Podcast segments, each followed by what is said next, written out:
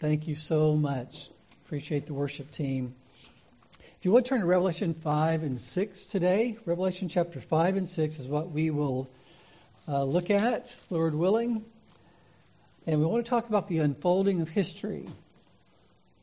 I think I may have mentioned at one time this quote from uh, Barry Goldwater, who said, Those who seek absolute power, even though they seek it to do what, what they regard as good, are simply demanding the right to enforce their own version of heaven on earth. And let me remind you, they are the very ones who always create the most hellish tyrannies. Absolute power does corrupt, and those who seek it must be suspect and must be opposed.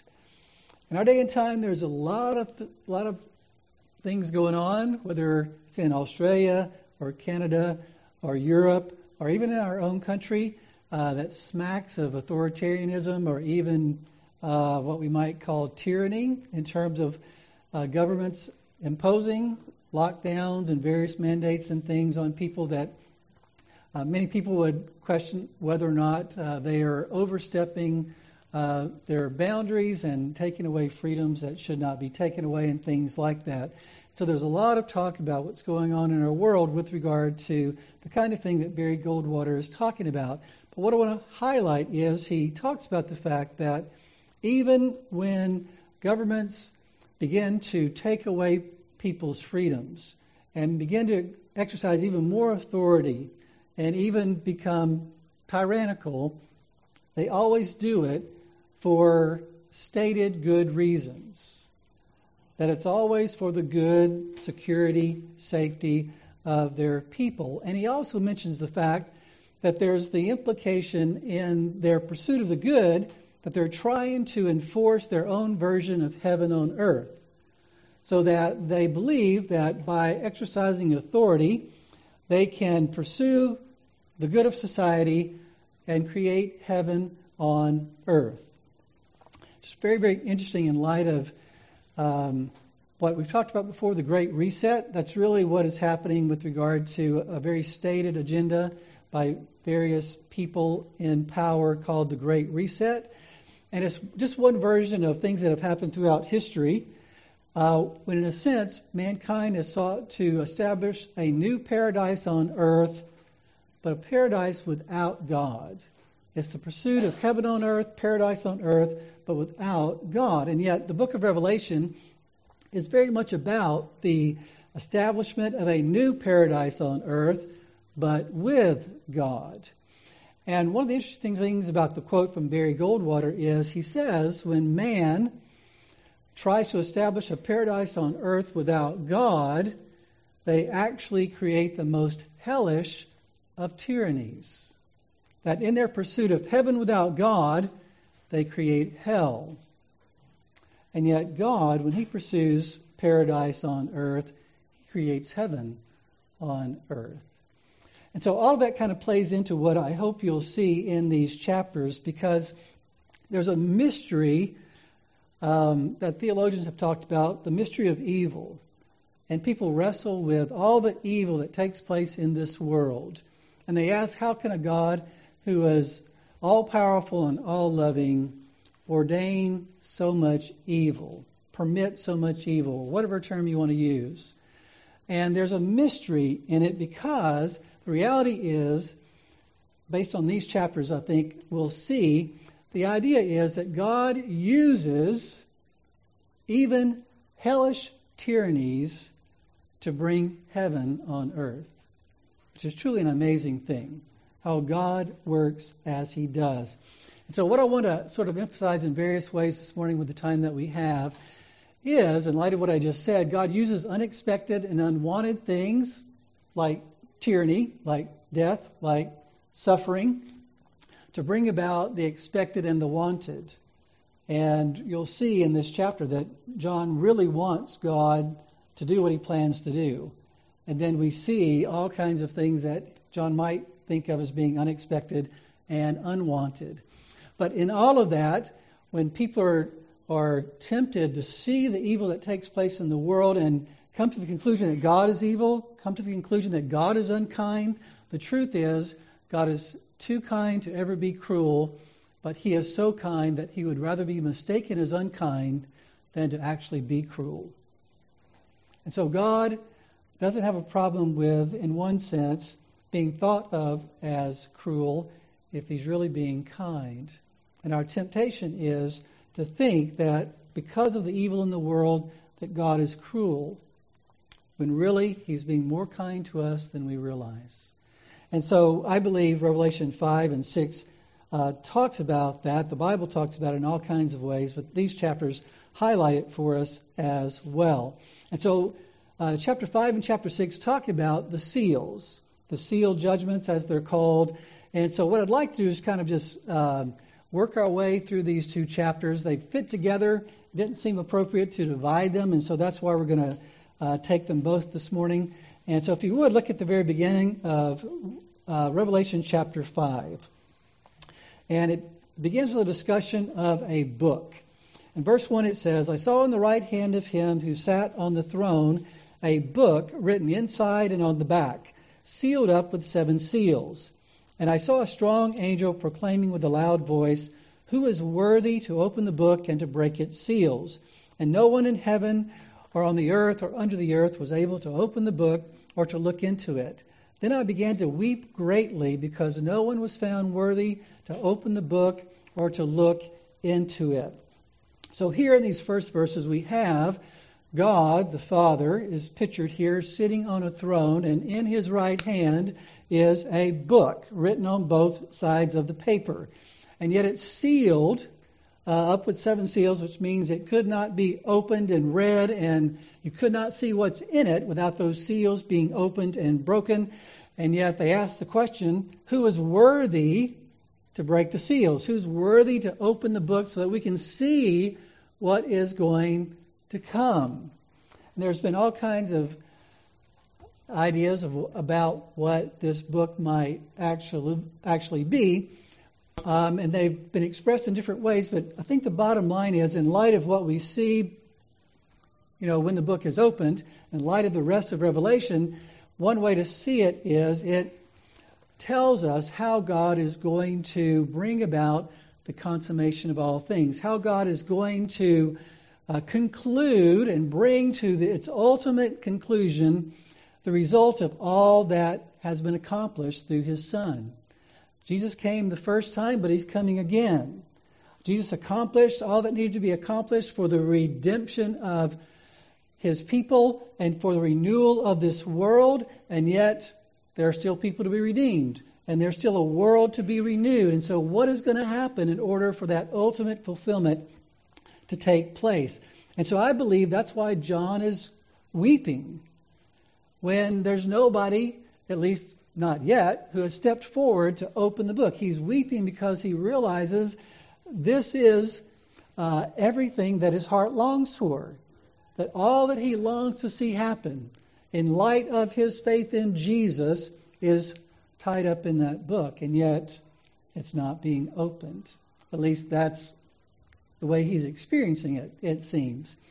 And so we see uh, this situation is like um, a little boy who gets an ice cream cone and he's kind of walking away, and all of a sudden something startles him, and the, the ice cream cone falls. The ice cream falls off the cone and hits the ground, and he starts to cry.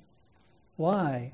Because his hopes are dashed. All of a sudden, he had hope in that ice cream, and now it's it's gone. And, and John has great hope when he's taken into the throne room of heaven to be able to see how God is going to finish all that Christ accomplished and bring in heaven on earth. And yet, all of a sudden, he begins to weep that, well, maybe this isn't going to happen. At least that's the experience or the implication of it.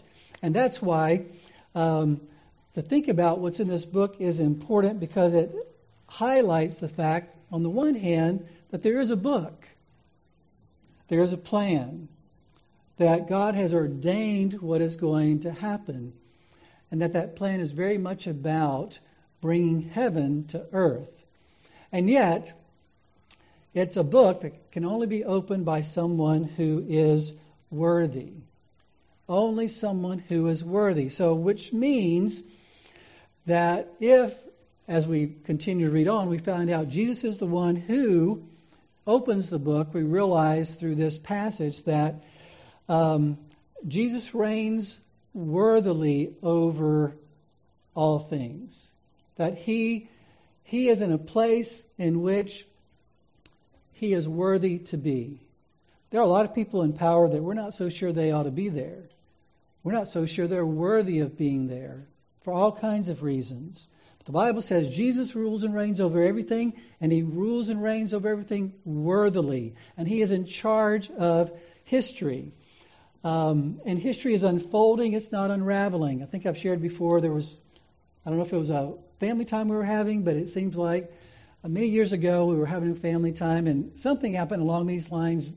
David began to talk about how uh, his day was unraveling as opposed to unfolding. And I love that um, mistake, I guess, of terms. I think he meant unfolding, but he said unraveling because I think that's the way most of us feel a lot of the time. We feel like our days are unraveling. We feel like our life is unraveling. We feel like our country is unraveling. We feel like history is unraveling. But the reality is, it's unfolding. And that is what we see happening in the book of Revelation. Jesus is picturing for his people the reality that no, history is not unraveling. Our country is not unraveling. Things are unfolding because Jesus rules and reigns over it all. Look at the next verse, uh, verse 5. It says, And one of the elders said to me, Stop weeping. Behold, the lion that is from the tribe of Judah, the root of David, has overcome so as to open the book and its seven seals. And I saw between the throne with the four living creatures and the elders a lamb standing as if slain, having seven horns and seven eyes, which are the seven spirits of God, sent out into all the earth. And he came and took the book out of the right hand of him who sat on the throne.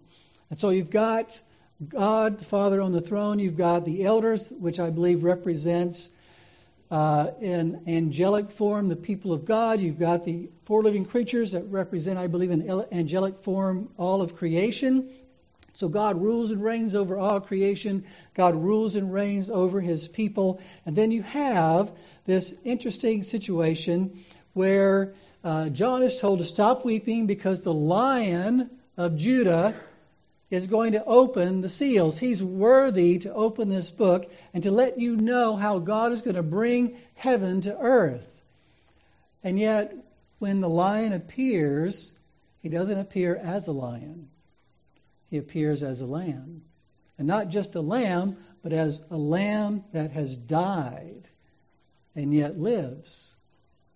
That's the way he appears. And he says, The lion is overcome as a lamb who was slain. Which is huge when it comes to understanding what overcoming really means. And so you have this picture of Christ being pictured as the lion lamb. And so what does that mean? Um, obviously, you've got C.S. Lewis who talked about Aslan as the lion in the Chronicles of Narnia, and he says uh, that uh, Aslan is not a tame lion, but he's good, which means you can't control him. Uh, he's in charge, you're not, but he's good. He's a lion lamb, so to speak. He's so good that he would lay down his life for his people.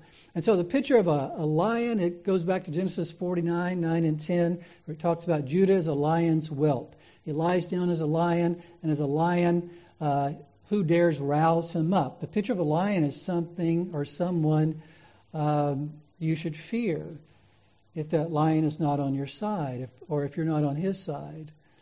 But if he is your lion, then he will de- defend you. And he will make sure that your enemies do not have the victory over you. And that's why in the Old Testament they, they longed for a great king, because they saw the king as someone who would defend them and fight their battles and overcome their enemies and make sure they had what they needed. And that's the picture of power and might and strength and everything that we need in the lion, Jesus. But he's also pictured as a lamb, just like in John 1.29, where John the Baptist says, Behold the Lamb of God who takes away the sin of the world. So that no, not only is Jesus the lion king, but also the lamb savior. Which means He rescues us from ourselves. He rescues us from our sin. He rescues us from evil and suffering. And how does He do it? By substituting Himself in our place. He lives the life we can never live. He dies the death we deserve to die, and He rises from the dead. And for all those who entrust themselves to Him, He becomes their King and their Savior. He will fight on their behalf and he will rescue them from the penalty they deserve from sin. And he will enable them to enjoy the heaven on earth that is promised. Jesus reigns as the lion lamb, which means he is the perfect combination of characteristics uh, so that he is the perfect ruler over all things. The one on the throne of the universe is the lion lamb. And especially from here on out, it speaks of him as a lamb, the lamb on the throne, that kind of thing. And so Jonathan Edwards would talk about how um, it's, it's interesting how those two different pictures are meant to come together to show us the glory of Christ. And the way he puts it is, he says, the lion and the lamb, though very diverse kinds of creatures, yet have each their peculiar excellencies. The lion excels in strength and in the majesty of his appearance and voice. The lamb excels in meekness and patience. Besides the excellent nature of the creature as good for food and yielding that which is fit for our clothing and being suitable to be offered and sacrificed to God. But we see that Christ is in the text compared to both because the diverse excellencies of both wonderfully meet in him. Then think about what he says. This is the application. If Jesus is the lion lamb as described, so what?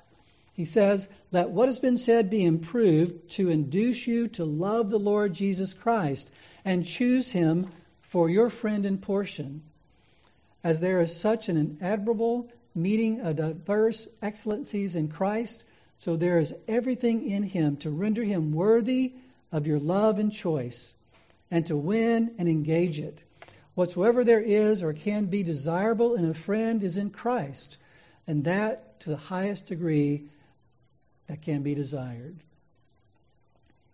So, what does Jonathan Edwards say? He says, This picture of Christ as lion and lamb is meant to picture him as the greatest, most wonderful person you could ever know, and to induce you to choose him as your friend, to tr- entrust yourself to him, to submit to him as your Lord, and to embrace him as your Savior says you can't have a better Lord, you can't have a greater Savior than the one that you find in Jesus.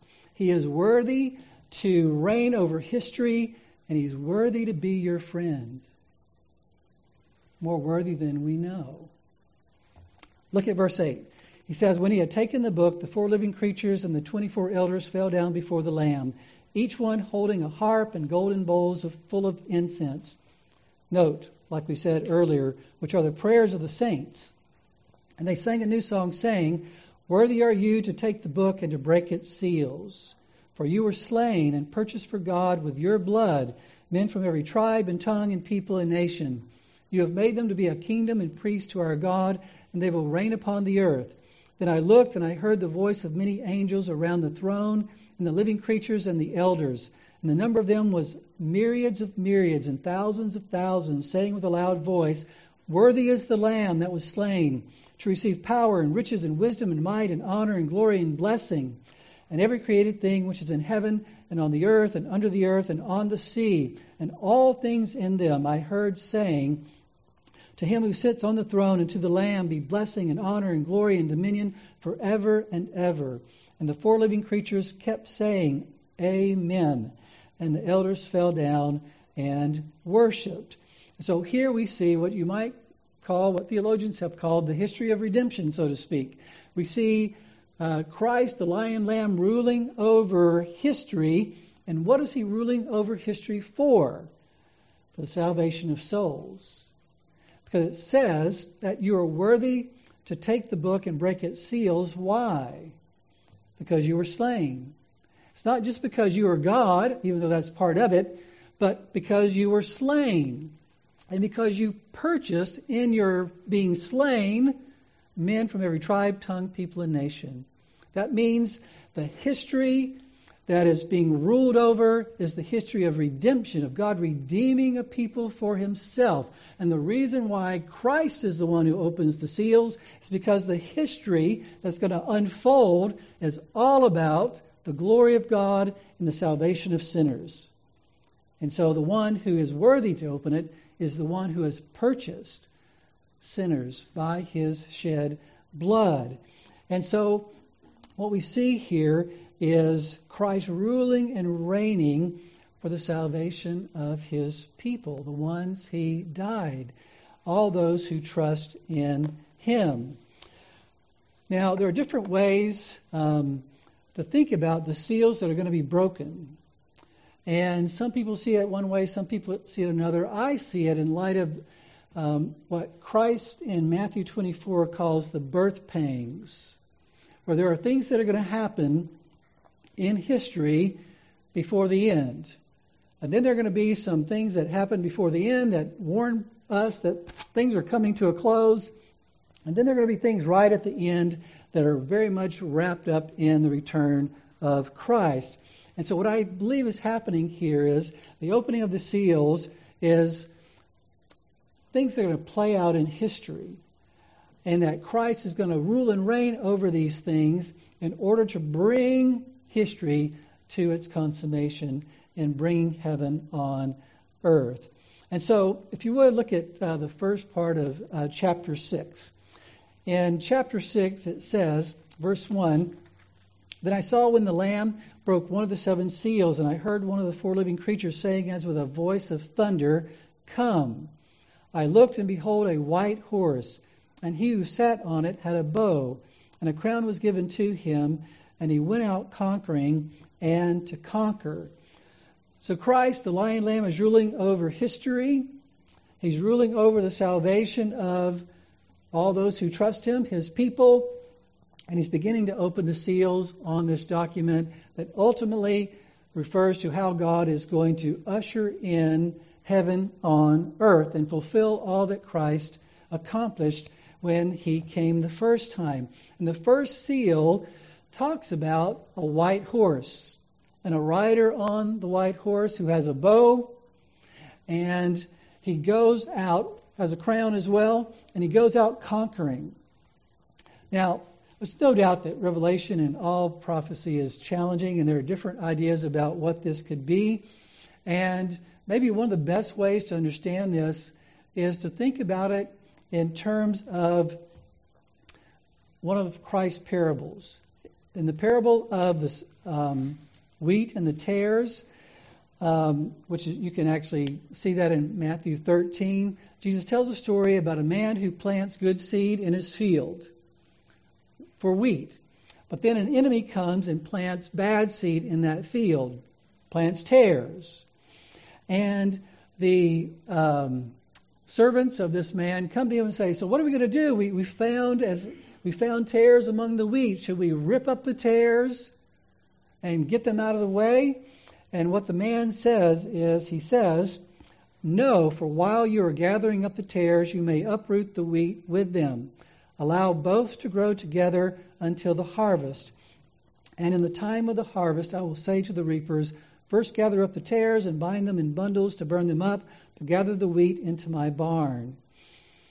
So there's an issue, or the, it's the picture, excuse me, of both wheat growing and tares growing at the same time.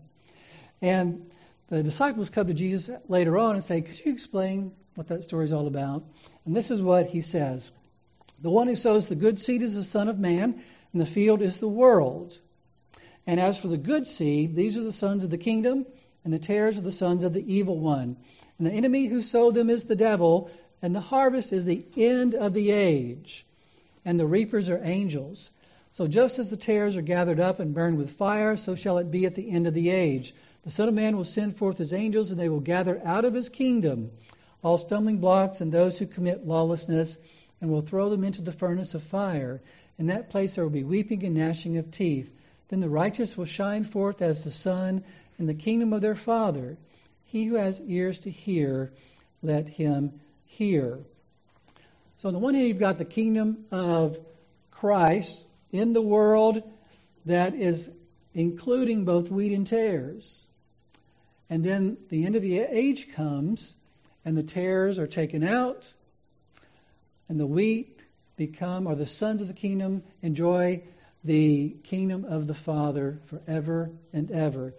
But the point that I want to make is it says, allow both to grow together. And so there are some who look at this first horse and say, I think that's the rise of the Antichrist. I think that's the rise of Satan's kingdom. I think that's the rise of evil men conquering other men. Well, it could be that to one degree or another, and it probably is that to one degree or another in light of what Christ said about what things are going to look like before we get to the harvest at the end. But there's also the issue of wheat growing. And so I think that there are those like uh, the, many of the Puritans would look at this and say, this is actually about Christ and his kingdom growing. That it's a picture of Christ conquering. That he's the one, he's the lion lamb who overcame through his life and death and resurrection, and through the preaching of the gospel of that achievement, he overcomes the sinfulness in man's heart, and his kingdom grows, and it goes from just being a little mustard seed to fill the earth at some point. And so that's why I think ultimately and most importantly, it not only refers to men conquering men and even Satan's kingdom growing in some sense, like the tares, but most importantly, it's a message of hope that in all these things, the progress of the gospel is going to be seen. And whatever stands in the way of God through Christ saving his purchased people, it will be overcome. God in Christ will be satisfied with what has been achieved through Christ, and it will not be thwarted. Look at verse 3, the second seal. It says, When he broke the second seal, I heard the second living creature saying, Come, and another, a red horse, went out. And to him who sat on it was granted to take peace from the earth, and that men would slay one another, and a great sword was given to him. Now, this seal is very much about human conflict. You could say it, it's as big as wars, um, but even as small as murders and human conflict of, of various kinds. And there would be those who would say, see, that makes total sense in terms of if uh, the first seal is about uh, men conquering other men, or if the first seal is about um, Satan's, you know, rise and the rise of the Antichrist, it makes sense that we would see uh, this kind of red horse riding through and there being all kinds of human conflict. But if indeed the Puritans are right, that the white horse is ultimately and most importantly talking about the progress of the gospel and the ushering in of the kingdom, then it says that human conflict is going to be part of the progress of the gospel. It's going to be part of God ushering in heaven on earth. And so what we see here is the reality that we're concerned about what's going on in the world, right? We're, we're, concerned about what's happening with Russia and Ukraine. Because our David is over in Okinawa, we're concerned about what's going on between China and Taiwan. And so we, we get concerned about human conflicts on big scales and on smaller scales. But we have to remember that from God's perspective, it's all part of His plan to usher in heaven on earth and to redeem a people for Himself. Which brings us to the third seal. If you look at verse 5, he says, When he broke the third seal, I heard the third living creature saying, Come. I looked, and behold, a black horse, and he who sat on it had a pair of scales in his hand. And I heard something like a voice in the center of the four living creatures saying, a quart of wheat for a denarius and three quarts of barley for a denarius, and do not damage the oil and the wine. So, what we have here is a picture of economic hardship. And obviously, in light of the previous seal with war and conflict, that's oftentimes the result of war and conflict is economic hardship, uh, pictured as, um, you know, famine or things like that. Um, and the Bible talks about toward the end that that would be the case. Um, just this week, uh, we went to a restaurant and um, I asked for a drink, and they said, I'm sorry, uh, we can't serve any drinks right now because of uh, supply chain issues. And so, who's in charge of that? I'd like to see the manager, you know? Well, ultimately, um, God's in charge of supply chain issues, He's in charge of economic hardships. He's ordained those things. Why? Because He's saving a people for Himself and He's ushering heaven on, in on earth. He's, he's got a plan. And all those things are part of it, which means that Jesus reigns over human conflict of all kinds. And Jesus reigns over economic hardship of all kinds. That doesn't mean in and of themselves they're good, but it does mean that He uses all those things to bring about the good that we desire. Just like I said, God uses unexpected and unwanted things to bring about the expected and the wanted. What we want is heaven on earth. What we want is God to meet all our needs and to satisfy our souls. And He says, Yes, and that's what I'm doing. Even through unwanted and unexpected things, even like uh, things like human conflict and things like economic hardship, which is what the black horse represents. And if you go on to the fourth seal, as we see in verse 7, it says, When the Lamb broke the fourth seal, I heard the voice of the fourth living creature saying, Come. I looked and behold an ashen horse, or a pale gray horse. And he who sat on it had the name Death, and Hades was following with him. Authority was given to them over a fourth of the earth, to kill with sword, and with famine, and with pestilence, and by the wild beasts. So here we have the ashen horse with its rider, which has the authority to kill and it's a picture of death of all kinds. It mentions death by sword, famine, pestilence, wild beasts. We've already talked about sword in terms of uh, the second seal. We've already talked about famine with regard to the third seal. Now it's just talking about death in general from all different kinds of uh, ways and, and uh, through all kinds of situations. And it's highlighting the fact that D- Jesus, the Lamb, who gave his life for the sin of the world, rules over death of all kinds. And there's an interesting verse in Revelation 9, verse 6, where it says, And in those days men will seek death and will not find it. They will long to die, and death flees from them. Think about that. In those days men will seek death and will not find it. They will long to die and death flees from them, which means you can't even kill yourself unless God allows you to. He rules and reigns over death. That's what that means. They seek death, but they can't find it, which implies that I want to die, I'm going to try to take my life, but we're not even in charge of our, our death. We might think we are. And there have been plenty of people who've tried to take their lives, and God didn't allow them to do that.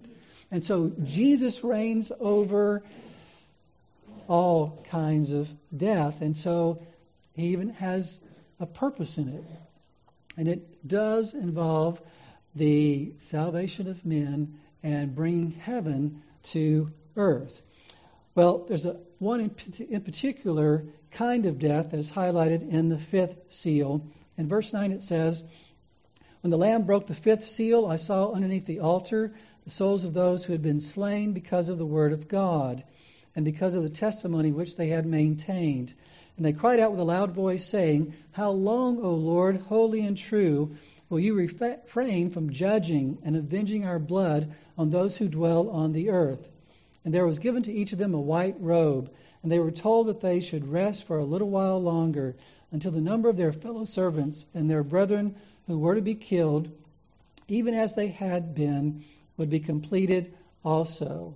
And so the fifth seal talks about Christians dying.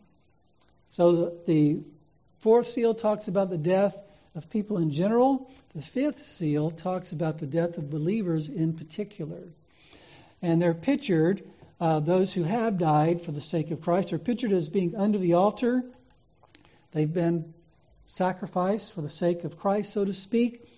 And they're asking the Lord, how long before judgment happens on those who have taken our lives? How, how long before justice happens? You know, that's a God given desire the desire for justice. Uh, when we are uh, sinned against terribly, we desire justice t- to take place. God simply says, that's not a wrong thing, but just make sure you understand I'm the one, I'm the only one who knows how to exercise that justice properly. So you show mercy um, and let me determine whether or not justice should come into play or whether or not I'll show mercy as well. And so the picture here is the death of saints, and they're told to wait for God to bring justice at the end of time. And he says the reason that they need to wait is that, that there are more believers who need to die. That there's a number of Christians who will die for their faith. And that before the end comes, the full no- number of Christian martyrs would be fulfilled. And it just reminds us of the fact that Jesus reigns over the death of his people. There won't be one more that dies or one less that dies at the hands of a world that hates Christians than God intends. He's sovereign over the death of his people. And the Bible says in Psalm 116, as you might remember, a very comforting verse for all of us in light of whatever death we might face. It says in Psalm 116, uh, 15, precious in the sight of the Lord is the death of his godly ones. Precious in the sight of the Lord. And I believe that's why, one reason why this seal is talked about. Jesus isn't just over, ruling over all deaths, but he's especially ruling over the death of his people and the suffering of his people because we are precious to him. And then the sixth seal uh, in verse 12 says, I looked when he broke the sixth seal, and there was a great earthquake, and the sun became black as sackcloth made of hair, and the whole moon became like blood, and the stars of the sky fell to the earth, as a fig tree casts its unripe figs when shaken by a great wind. The sky was split apart like a scroll when it is rolled up, and every mountain and island were moved out of their places. Then the kings of the earth, and the great men, and the commanders, and the rich and the strong, and every slave and free man hid themselves in the caves and among the rocks of the mountains. And they said to the mountains and to the rocks, Fall on us and hide us from the presence of him who sits on the throne and from the wrath of the Lamb, for the great day of their wrath has come, and who is able to stand? There's a sense in which this seal is a response to the former seal. Uh, the saints underneath the author say, How long, O Lord, before you avenge our death and bring justice where it needs to come? This seal talks about God bringing justice. The pictures that we see here in this uh, seal a great earthquake, the sun becoming black, the moon becoming like blood, stars of the sky falling. All of that is actually in the Old Testament, it's, and it's pictured in terms of temporal judgments. It's as a figurative way of talking about how God shakes things up and brings judgment on people and nations. He exercises his justice temporally before the ultimate end. But all of those temporal judgments point to the ultimate judgment. They let us know that God is not someone who just winks at sin. That God hates sin. God hates injustice. God hates um, people murdering his people. He isn't indifferent to that. And there are temporal judgments that God does throughout history, and it points to the ultimate judgment that God will bring at the end. And what is interesting is that it says at the end of this passage, in verse 16, that people, in a sense, are crying um, for the mountains and hills to fall on them and to hide them from what? The wrath of the Lamb. The wrath of the one who laid down his life. The wrath of the Lamb of God who takes away the sin of the world. What does that mean? Well, that means if Christ offers you mercy and you reject it, then the only alternative is justice, is wrath. Jesus is an able and willing Savior for sinners. But if we reject that offer of mercy, then the only alternative is justice. And the Lamb is also the lion who will judge his enemies, those who refuse to receive the offer of mercy. And that's why we proclaim the gospel to tell people that Jesus is an able and willing Savior for you. Turn from your sin and trust yourself to Him. He will forgive you all of your sins and He will usher you into heaven on earth.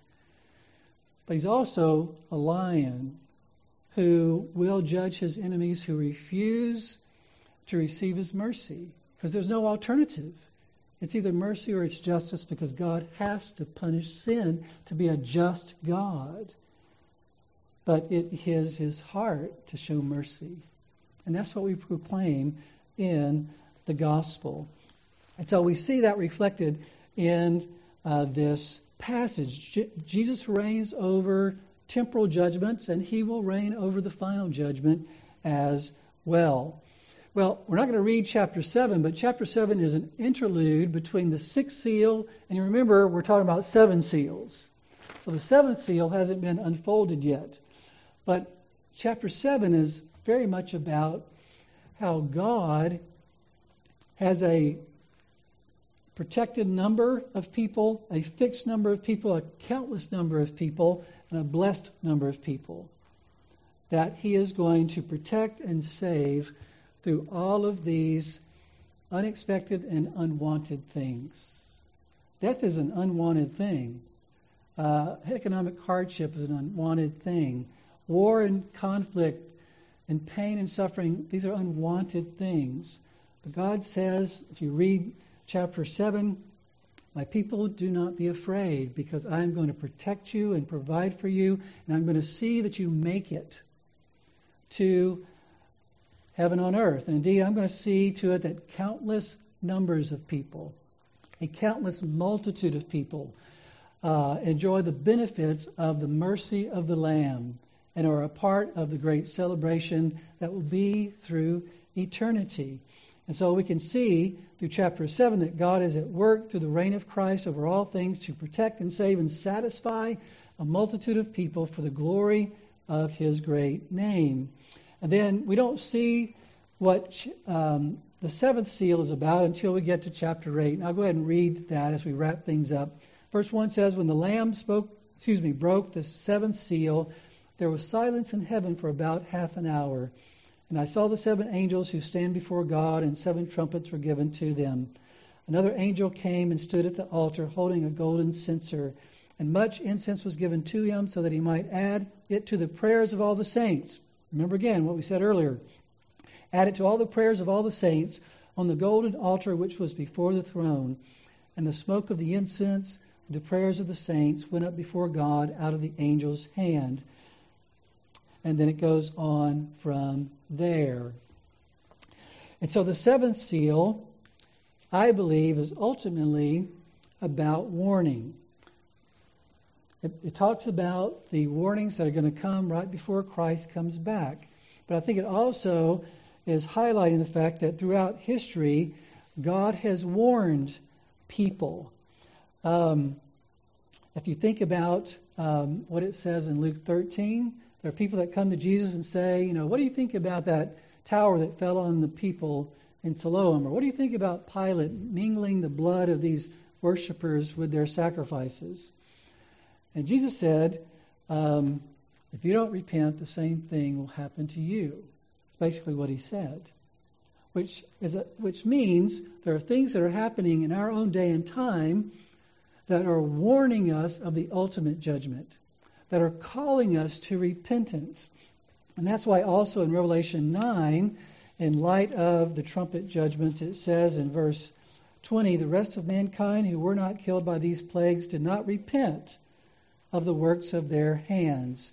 So the idea of the trumpet judgments, whether temporally or ultimately at the end, are meant to call people to repentance, call people to turn to God for the forgiveness of their sins, and to entrust themselves into the hands of a merciful Lamb who reigns on the throne of the universe. Well, let me bring this to a close.